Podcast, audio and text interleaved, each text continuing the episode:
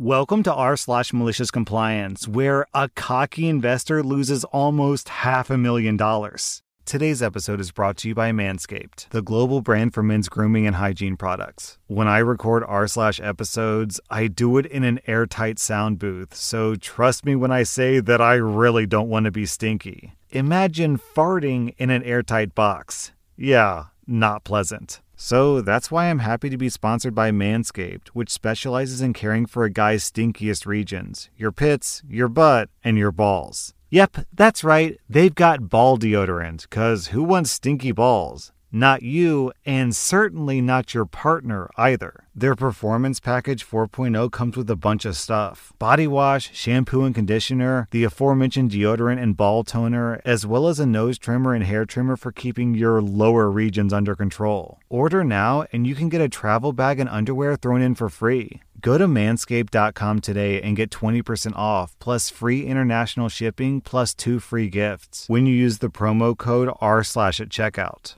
Our next Reddit post is from Dodo Head. So I'll start by saying that this story isn't mine. It's my parents' next door neighbor of 20 years. Background My parents and their neighbors bought their homes in an up and coming part of Florida 20 years ago. We're talking half acre lots with 2,500 square foot homes for like $130,000. Our neighbor's home was a little smaller than my parents' home and had no pool. Over the past 20 years, the only thing they had done to the house was install a new roof. Nothing else had been changed. Everything was still the original appliances, paint, AC unit, cabinets, tile, and carpets. I wish I could say that the neighbor took care of the house and that nothing needed to be updated, but that wasn't the case because our neighbor's house looks 20 years old. Well, the neighbor is a widow, and the house is huge for just her. So she decided to sell the house and take advantage of the market. She listed the house for $400,000. Despite her never having put a penny into it, the house goes into a bidding war, and the top bidder is an investor from California. The investor offers to pay $30,000 over asking, pay the closing costs, and they can do it the same day. Cue malicious compliance. The investor woman has two stipulations. One, our neighbor takes the house off the market immediately. And two, the neighbor turns over the key to the investor's management company, with the cash for the home held in escrow until the key was turned over and our neighbor's side of the paperwork was done. Now, our neighbor was upfront with this woman about the state of her home, and she asked if she wanted to have her management company come look at the home first. The woman says, No, I'm renting the house, so it doesn't need to be painted. Just pull it off the markets. This investor essentially bought the home for about $450,000 when it was all said and done. So our neighbor immediately goes to the management company's office with her realtor, signs her paperwork, hands over the key, and gets the check for the home. A few days later, our neighbor gets a call from the investor lady. She's upset. The house is in disarray. It needs a paint job ASAP, new appliances and flooring at the least. She demands that our neighbor paint the house. She won't take ownership of the home until it's done. To which our neighbor responds to her, it's not my home anymore. It was signed over to you, and that check you handed to me has cleared. That house is no longer my problem. Enjoy. This story all came about because yesterday my parents called our old neighbor. There was a for sale sign on the house again, and we were confused. Our old neighbor promptly showed up to tell us the story, and we were all laughing hysterically because the investor had relisted the house for $430,000 which no one's gonna pay because the house is ancient. And even if she did sell it for that amount, it's gonna lose a ton of money. Who doesn't love a story when greedy investors trying to inflate the market lose and lose big?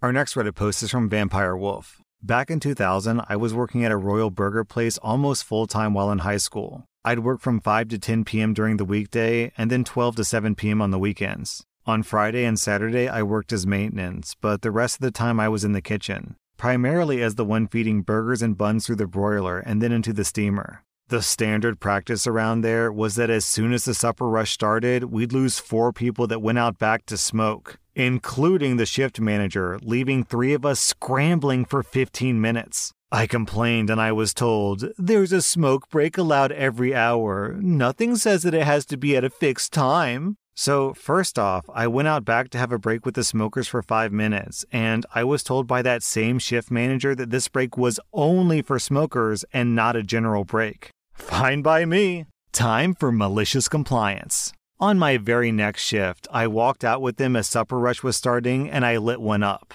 All of a sudden, she's screaming at me to get back inside and get the burgers in the broiler. I say, sorry, but I get a smoke break every hour, and they can be any time in that hour, like you told me. Or are we all going back in? All of a sudden, we have a new rule posted in the break room only two smokers outside at any given time, and not between 5 to 7 p.m. A single pack of smokes was lasting me three to four weeks, and I only smoked at work when I wanted a five minute break for the remainder of my time there. That same shift manager gave me a dirty look every time I walked back to take a break, every time that we worked together after that. Our next Reddit post is from Uncle Coyote. 18 years ago, I was over at my dad's house and I needed a wrench. And coming from a long line of mechanics, I knew that he had one available, so I asked to borrow one. Dad, of course, said yes, handed me the mechanic's toolbox, and just out of habit, I opened it and immediately noticed that a Craftsman 716 ratchet and wrench was missing.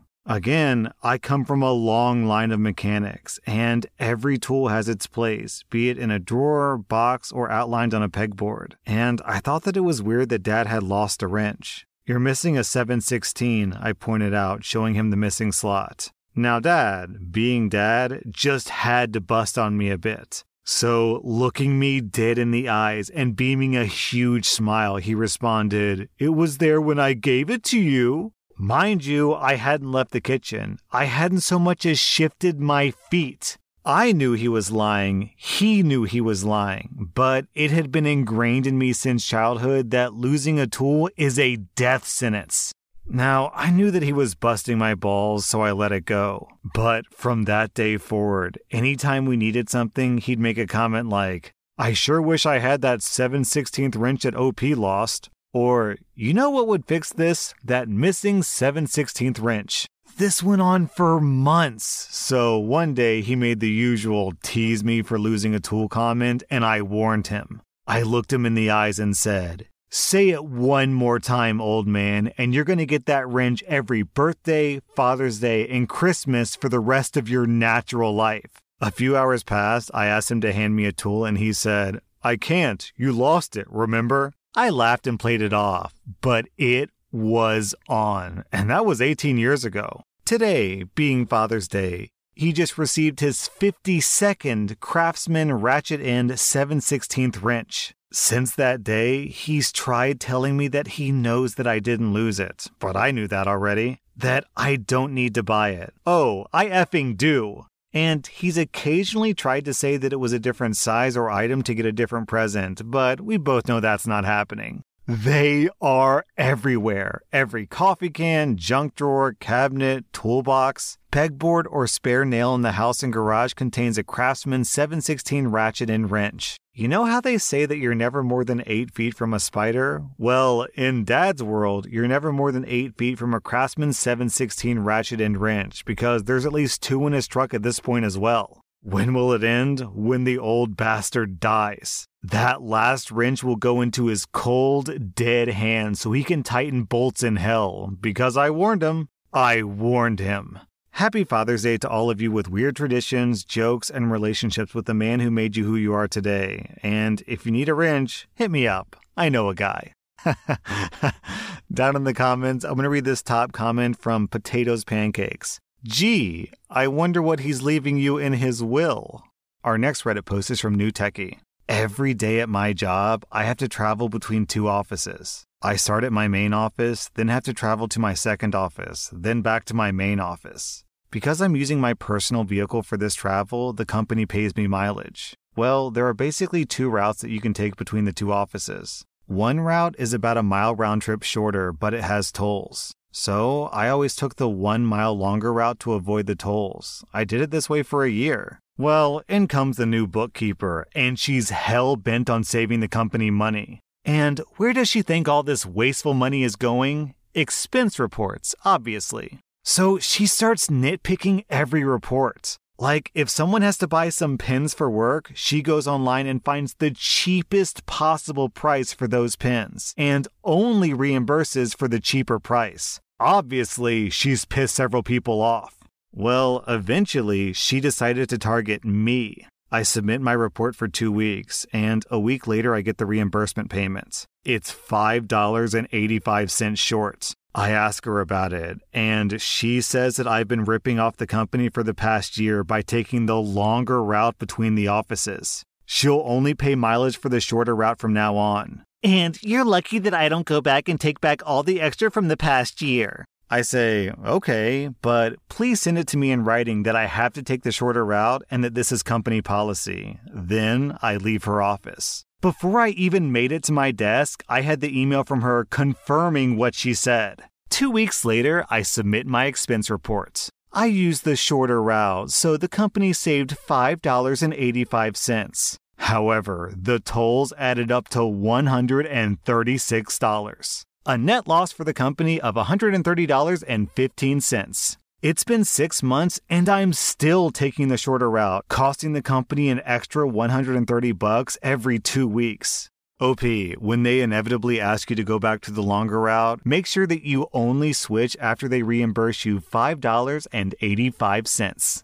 Our next Reddit post is from Meowschwitz in there. Background I mostly work in a niche area of law called discovery. Basically, when someone starts a legal proceeding, each party gets to ask other parties for certain documents relevant to the case. Sometimes parties refuse to produce certain documents because of reasons like attorney client privilege. I argue why my client's documents are properly withheld or why the other side's documents are improperly withheld. One day, I see a job board post from a local law firm looking for a research slash writing position with required experience in discovery disputes. This raises a red flag for two reasons. First, local law firms normally don't need to hire full time research and writing people because 95% of that firm's cases are fairly similar. When these local firms need something researched, they either just do it themselves or pay someone else for a few hours of work. Second, this local firm hired a friend of mine by telling them, start here, work hard, and move up to a senior associate in a few years before promptly letting them go after a few busy months. I go ahead and send my resume over and get scheduled for an interview pretty quickly.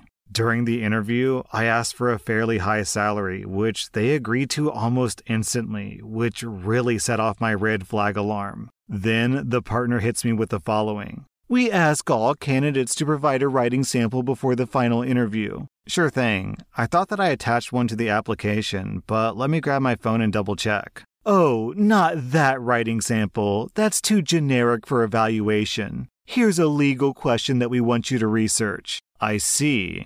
I'm more than happy to do that for an hourly rate. It should be fairly quick work. No other candidate has asked us for writing sample compensation, and this makes it seem like you won't be a team player. If you aren't interested in the position, just tell us. Let me think about it. So I go home and search a couple of local court dockets. And wouldn't you know it, this firm is involved in a case with a hearing set on exactly the discovery question they want me to produce a free writing sample on. I send an email back saying, sure thing, I'll make the writing sample, as long as it guarantees consideration for a research and writing position. They say yes, so I write a fantastic memo and send it in. A few weeks go by and I email asking for an update on the final position. No response. Then I check out that court docket, and wouldn't you know it, they straight up copied and pasted parts of my memo in the response. I send a demand letter for payments and fees. No response. So I file a lawsuit for fraud, and baby, then I get a response.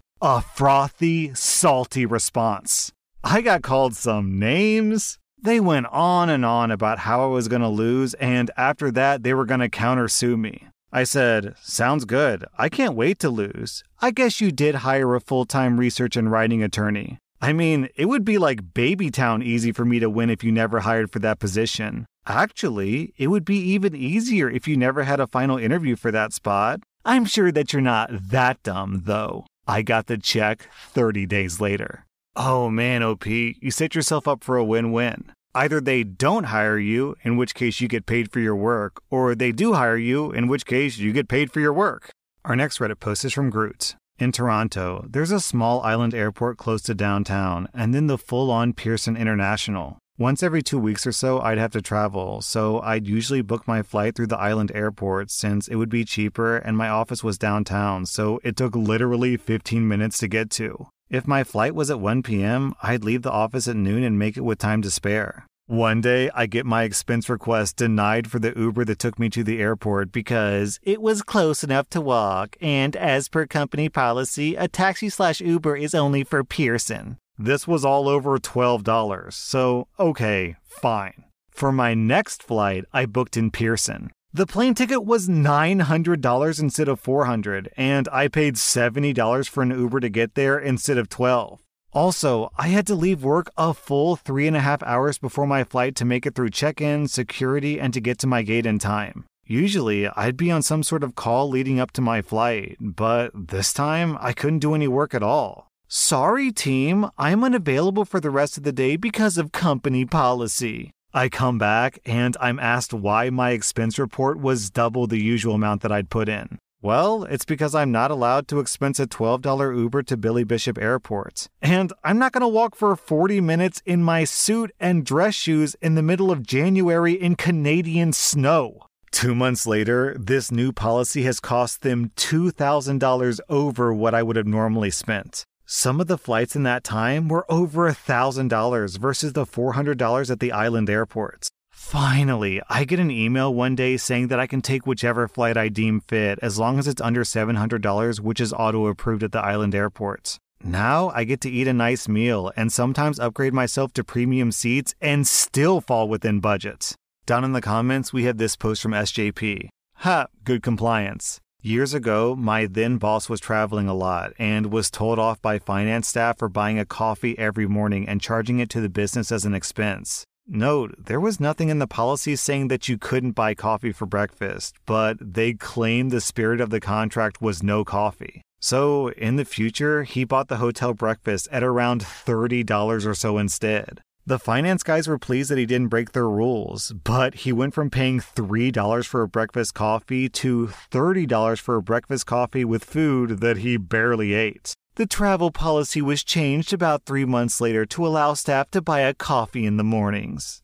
That was r slash malicious compliance. And if you like this content, be sure to follow my podcast because I put out new Reddit podcast episodes every single day.